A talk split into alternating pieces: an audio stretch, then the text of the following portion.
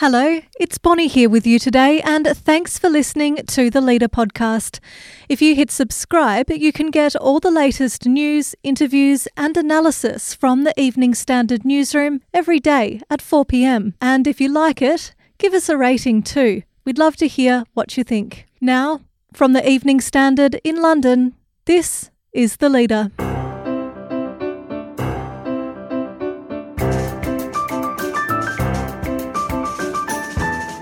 Hi, I'm Bonnie Christian. In circumstances he never could have foreseen, Boris Johnson takes the stage at the Conservative Party conference. I can tell you that your government is working night and day to repel this virus, and we will succeed, just as this country has seen off every alien invader for the last thousand years. Our political journalist, Sophia Sleigh, says the PM was heavy on hopeful rhetoric, but light on detailed policy announcements or foreign policies. And they've been very reluctant to reveal the scientific case for the 10 o'clock curfew. As the PM faces a Tory rebellion over the 10 pm curfew, our consumer business editor Jonathan Prynn says there may be grounds for their concerns.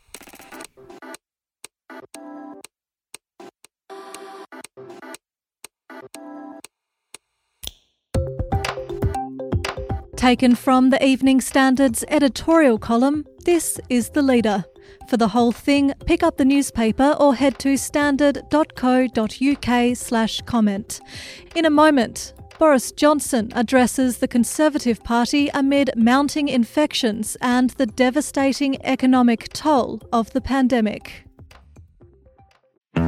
Hi there, I'm Lawrence Dallaglio, host of the Evening Standard Rugby podcast brought to you in partnership with QBE Business Insurance. The show is available to listen to now and across the Six Nations as Europe's elite go head to head in rugby's oldest international competition. Each week, we'll be looking at the QBE Predictor, which forecasts the results of each round of matches. QBE is one of the world's leading insurers, and they will help your business build resilience through risk management and insurance solutions. Subscribe now and download wherever you get your podcasts. As always, thanks for listening.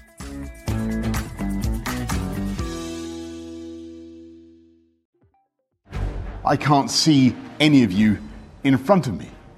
There's no one to clap or heckle.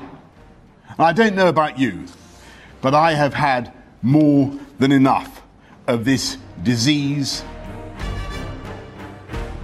Today should have marked Boris Johnson's equivalent of a Roman triumph.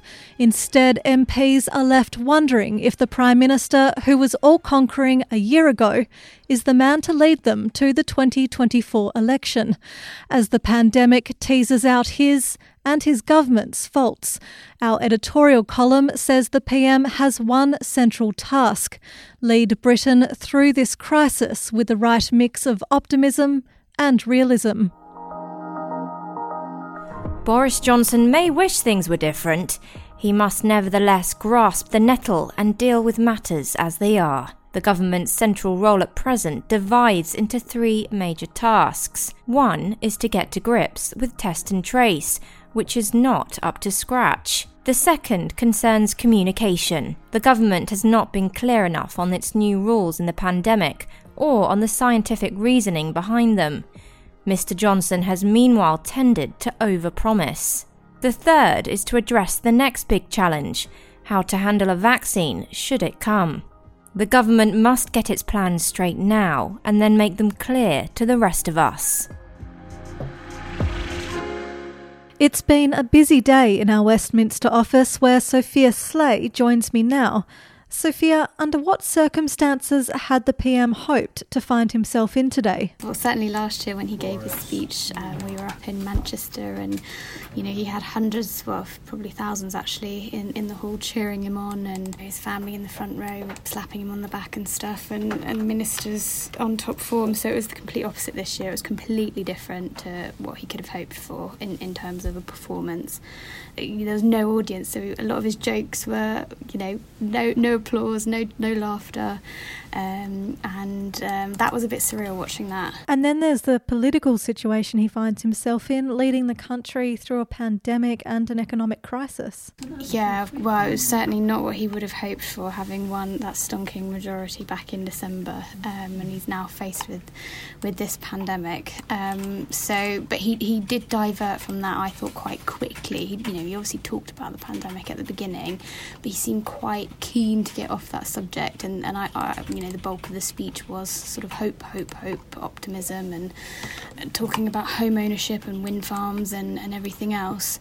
Um, so he was keen to get off that rather dour topic. So, what did he choose to focus on then? Stuff of substance, I suppose. He talked about home ownership and turning generation rent into generation buy, care homes, offshore wind farms, and one to one teaching as well, actually, for pupils came up as well, which, you know, all sound great, but, you know, soon after his speech, uh, Westminster journalists, we have a, a, briefing by the you know, spokesman for the Prime Minister, and um, we did ask for further details on that, on, on all those policies pretty much. Um, and I, I, have to say, you know, quite frankly, there wasn't much detail coming coming through on that. You know, for example, the 95% fixed rate mortgages he was talking about the, the spokesman couldn't give us a time frame or say how it would be done um, and, and, kept referring back to you know the prime minister's speech or what he'd said at the weekend on andrew marr show so um, I think it's fair to say that you know journalists are going to be really pushing for details um, on on a lot of what he said today. It's, you know, it didn't really feel good enough to to, to announce all this and, and not really back it up with much substance. And do you have a sense of how the Conservative Party has responded? Yeah, so I mean, I I think it's early early for now to see how people have reacted. Um, certainly on Twitter, lots of people seem very chuffed and and you know buoying him on and stuff. But you know, it was it was clear as well from that speech that. Uh, you know, I thought it was quite a people-pleasing speech, in that you know he was, you know, tackling criticism he's getting from the party as well as the public and the Labour Party, but in particular his party, you know, those powerful backbenchers that are quite angry at the moment. Some of them have been really cross about, you know, sort of state encroachments on civil liberties and stuff like that. And um, he, he was he oh, was definitely trying he was definitely talking to them directly at points in that speech. He said you know I deeply regret the, the restrictions and, and basically said there's no other way though. And you know he promises to roll back the state as soon as possible. He's, he was definitely trying to you know calm them and please them. So I think time will tell you know what their reaction is. Next tens of thousands of diners and, and, drinkers are being ejected from premises at exactly the same moment. Could the 10 pm curfew be doing more harm than good? Shopify helps you sell at every stage of your business. Like that, let's put it online and see what happens stage. And the site is live. That we opened a store and need a fast checkout stage. Thanks. You're all set. That count it up and ship it around the globe stage. This one's going to Thailand. And that, wait, did we just hit a million orders stage? Whatever your stage, businesses that grow grow with Shopify. Sign up for your $1 a month trial at Shopify.com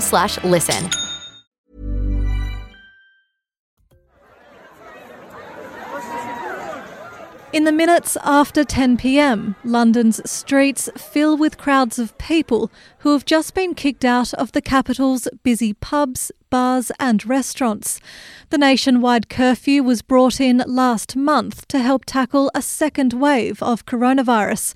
But some are worried that as everyone heads home at the same time, the risk of spread is at least just as bad as before, and the impact on the hospitality industry could add to the devastating losses they've already seen. Our consumer business editor, Jonathan Prynn, joins me now. Jonathan, why is the Tory leader of Westminster Council ordering an investigation into the effect of the curfew? I think there's uh, widespread concern about the scenes that we've witnessed um, in the West End, in particular, over the last couple of sort of Friday, Saturday nights, going into early hours Sunday morning, of the, ten- the impact that the 10 o'clock curfew has on crowding on the streets of London.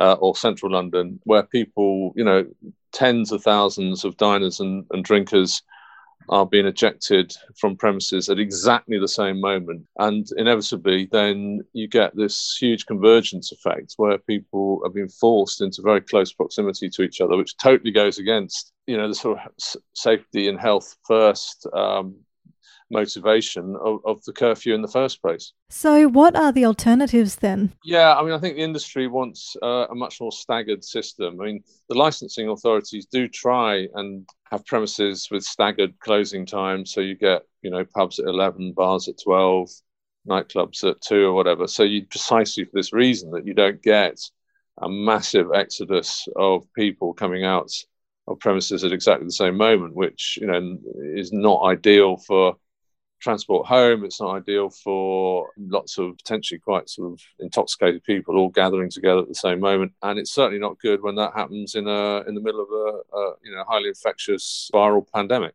Rishi Sunak has come out today defending the curfew, saying that the alternative was that they shut altogether. Is that still an option? Well, I guess it has to be. Uh, I'm sure they will keep that as an absolute total last possible option, worst case scenario. Uh, and their message is very much, you know, we, we, we need to take these steps, unpalatable though they are now, in order to prevent something worse coming down the line. But I mean, the industry has two main um, complaints.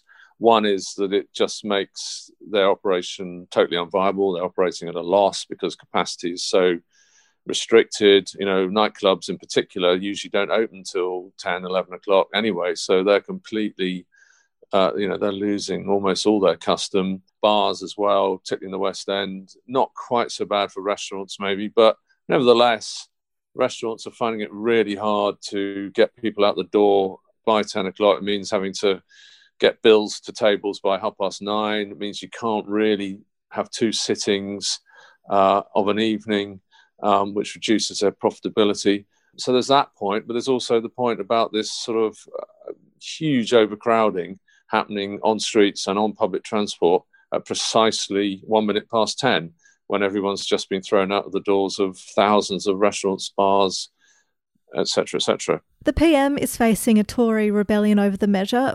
What is it about the curfew that has some MPs so concerned? Well, hospitality is a, is a huge sector, uh, employs um, several million people. It's a, one of the biggest contributors to national GDP, and it's one of the sectors that has had the, the toughest uh, pandemic in a way. Obviously, during lockdown, none of these premises could open. They thought they were just about getting back to the road to some form of viability over the summer when they reopened in July. Remember, it's only July the 4th that, that the hospitality sector's been able to reopen. It isn't that long ago.